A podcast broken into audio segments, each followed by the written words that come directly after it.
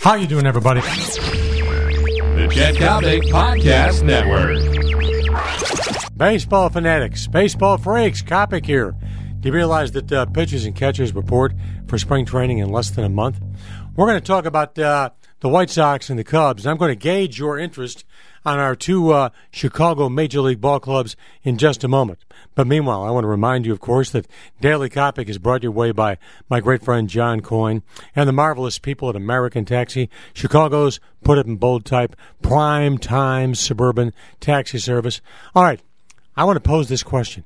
Can you ever recall an off season where there was less interest in what's going to transpire with the Cubs and White Sox than this current offseason we're going through?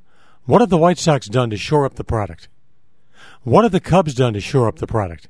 Is Theomania going to continue right through September? No. I mean, for heaven's sakes, we're looking at two ball clubs combined that could end the year with over 180 losses.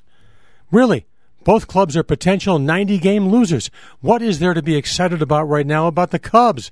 You look at their pitching rotation, and for heaven's sakes, it might not qualify for AAA. You look at the White Sox. What? Is Adam Dunn going to suddenly cut down his strikeouts from 170 down to 162? Is that something to get motivated about? Is that some bona fide reason to run out to U.S. Cellular Field and begin gobbling up tickets? In all the years I've been around, the Chicago Cubs, the Chicago White Sox, and this goes back to some really lean years, I can never recall an off season where the feeling of positive vibes is so thoroughly incomplete. Right now, Cubs baseball, all I can say is this. Thank goodness we have Jonathan Toews, who should win the Hart Trophy as the National Hockey League's MVP. Thank the good Lord we have Derrick Rose, who, by the way, I'm worried about Derrick Rose. I'm worried about the toe. I'm worried about the foot. The way he plays basketball, he's perpetually an injury waiting to happen. But as for baseball, right now, time out. Give me something to cheer about.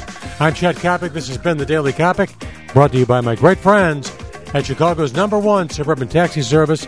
You know, is always American Taxi. So long, everybody.